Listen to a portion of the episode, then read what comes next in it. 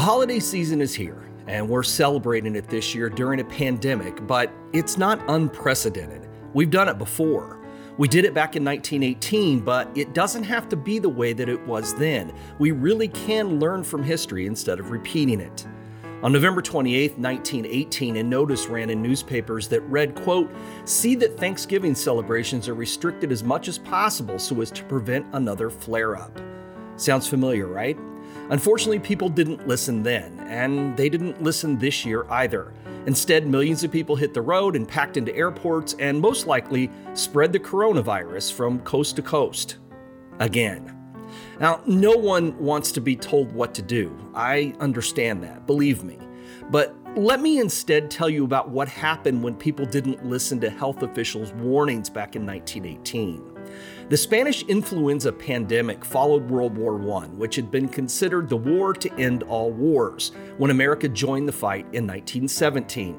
The first outbreak of what became known as the Spanish flu occurred in Haskell County, Kansas in January 1918, just nine months after the United States had declared war on Germany. It spread to other bases and then across the Atlantic to Europe with the American soldiers that entered the fight. Although the first cases of the disease were discovered in the United States and the rest of Europe long before getting to Spain, the epidemic received its nickname of Spanish flu because Spain, which was a neutral country in World War I, had no special wartime censorship for news about the disease and the accompanying death toll. Since it received reliable press coverage in Spain, people got the false impression that Spain was the most, if not the only, affected country. Our government didn't tell us otherwise because it wanted to keep up morale and not send the country into a panic. Well, the virus killed thousands in Europe before returning home to America with the returning troops. And the second wave turned out to be much deadlier than the first. Now, the first wave had resembled the typical flu, with those most at risk being the sick, the elderly, while younger, healthier people recovered easily. But in August, when the second wave swept across the United States, the virus had mutated to a much deadlier form, but it was just the flu, right? Initially, the pandemic was largely ignored by the public health departments. It was regarded as merely a minor outbreak until port cities, which saw the return of soldiers from Europe, began to report large numbers of illnesses and death. And that's when the public began to realize that something was very wrong. However, little was done officially to curb the spread of the virus. Doctors warned local health departments to quarantine the sick and to restrict attendance at large public gatherings. However, most towns, in the grip of patriotic fervor, resisted the advice and held rallies and parades for returning soldiers. The gatherings brought large masses of people together, further spreading the disease. Health officials told Americans to, quote, stay home and stay safe, but far too many people didn't listen. They ignored the orders that called for the closure of schools, churches, theaters, and other public meeting places. Most cities refused to halt their public transportation services until hundreds of transit authority workers fell ill and they were forced to do so. Soon the hospitals were overwhelmed with the dead and had nowhere to take the bodies.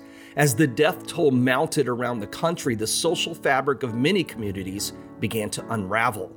In San Francisco, schools were closed for six weeks. In Philadelphia, bodies were, quote, stacked like cordwood and went uncollected. The police were forced to remove bodies from homes, and families had to dig graves for their loved ones because gravediggers refused to work. Factories closed due to high absence rates. The people's indifference to the flu led directly to the rapid and deadly spread of the disease. They refused to wear surgical masks, believing that it would make them sicker, or claimed that it violated their personal freedoms in some way. Nearly one fourth of all Americans caught the flu in the fall of 1918, but as Thanksgiving grew closer, some cities relaxed their restrictions, mostly due to opposition from businesses, theater owners, restaurants, and mass transportation companies. The closures had been extremely unpopular, as had the mask mandates. In many cases, people who refused to wear masks were arrested, but officials had to stop enforcing the mandates because courtrooms were becoming overcrowded and spreading the virus. Overall, though, resistance to health measures was not as violent as it is today. In 1918, the rules and regulations were helped by being wrapped up in patriotism surrounding World War I, so most people followed them. It also helped that the pandemic became a unifying event, which is the exact opposite of what's happened today. But of course, even in 1918, people refused to follow the mandates. Thanksgiving rituals brought back a welcome sense of normalcy for people. They returned to religious services, did charity work, and went ahead with planned football games, parties, and family gatherings. Adding to the problem was that cases were on the rise in many cities. Many health experts attributed the quote renewal of the epidemic to festivities on November 11th, which later became designated as Armistice Day, when crowds flooded the streets to celebrate the war's end. On November 27th, the day before Thanksgiving, St. Louis reported its highest daily case count since the pandemic began. Buffalo, which had ended its restrictions a few weeks earlier, also saw its largest jump in daily cases. Both cities subsequently banned all public gatherings, limiting the number of passengers on streetcars, and asked people to please stay home for the holiday. In Salt Lake City, officials had already quarantined the city. Shops were not allowed to hold sales, and all holiday celebrations were ordered postponed until Christmas. Signs that indicated households infected with influenza were placed on the front and back doors of nearly 2,000 homes. Officials in Los Angeles promoted a quote, stay at home week during Thanksgiving. The Salvation Army in Chicago called off its annual dinner. Denver, under a face mask order, had recently been forced to open three emergency hospitals, but allowed Thanksgiving services with, quote, extra precautions to guard against the spread of the epidemic. They made churches install electric fans to move the air around, but that didn't do much good either. Many cities decided to hold traditional Thanksgiving Day pageants outside, but even that didn't help. After the holiday, there was a surge in cases in Cincinnati. Dr. Walter List, superintendent of Cincinnati's General Hospital, was quoted as saying, We are not in a happy frame of mind tonight. An institution such as this can stand the strain of an epidemic for five or six weeks, but when it continues for such a long period of time, the situation is complicated. The same thing happened in Kansas City. During Thanksgiving weekend, the number of flu cases at the city's general hospital doubled. Home quarantines were reinstituted, and schools on break for Thanksgiving were closed until further notice. Even though restaurants were closed and private parties were prohibited for Thanksgiving in Spokane, Washington, the city's emergency hospital received more admissions on the Friday after the holiday than any other day during the pandemic. As one reporter noted, quote, "The hospital was filled and death a frequent visitor." Cases continued to rise. Dallas, San Antonio, San Francisco, Minneapolis, and Seattle all saw new surges. Omaha relaunched a public health campaign. Cleveland and its suburbs closed schools and began new quarantines. On December 6th, it was announced that all Minneapolis schools were closed due to the new virus surge. Health officials asked movie theaters to exclude children, closed Sunday school programs, and ordered a ban on department store Santas. Jolly old St. Nick had come down with the flu. On Christmas Eve, Nebraska health officials began fining those who violated quarantines from $15 to $100.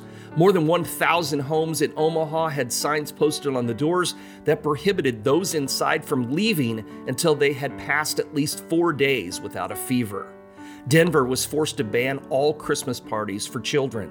The Women's Press Club canceled its New Year's Eve ball. School Christmas assemblies at schools that were still open were canceled. Warnings went out to ban people from entertaining guests in their home and from borrowing books from the library if they were sick. As a Thanksgiving gift to the country, America was fully engulfed in a new wave of influenza by January. It spread throughout the rest of the winter and into the spring, killing thousands more. During the pandemic, one third of the world's population was infected, and approximately 675,000 Americans died before the virus finally subsided on its own in the summer of 1919. This year, in 2020, the United States has recorded more than 12 million cases of COVID 19, and as of this writing, more than 270,000 Americans have died. Dozens of states have revived restrictions from earlier in the year, and health officials echo the same stay at home guidance from 1918, and yet so many refuse to listen. If history tells us anything, it's that the risk of contracting or spreading the virus by gathering in groups, even at traditional holiday parties, is too great right now that we shouldn't do it. Is it disappointing? Of course it is. But wouldn't you rather be alive to celebrate the holidays next year?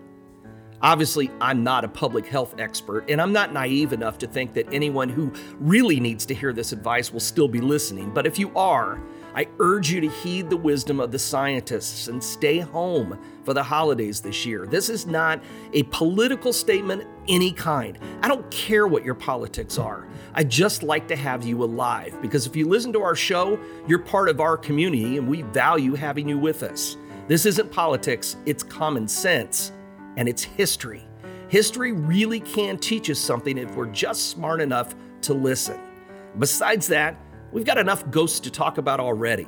We don't want to add you as another haunting that we'll be talking about in the future. So, this is Troy Taylor, the non scientist, the non health official, signing off and hoping that you have a great and very happy holiday season. And please stay safe.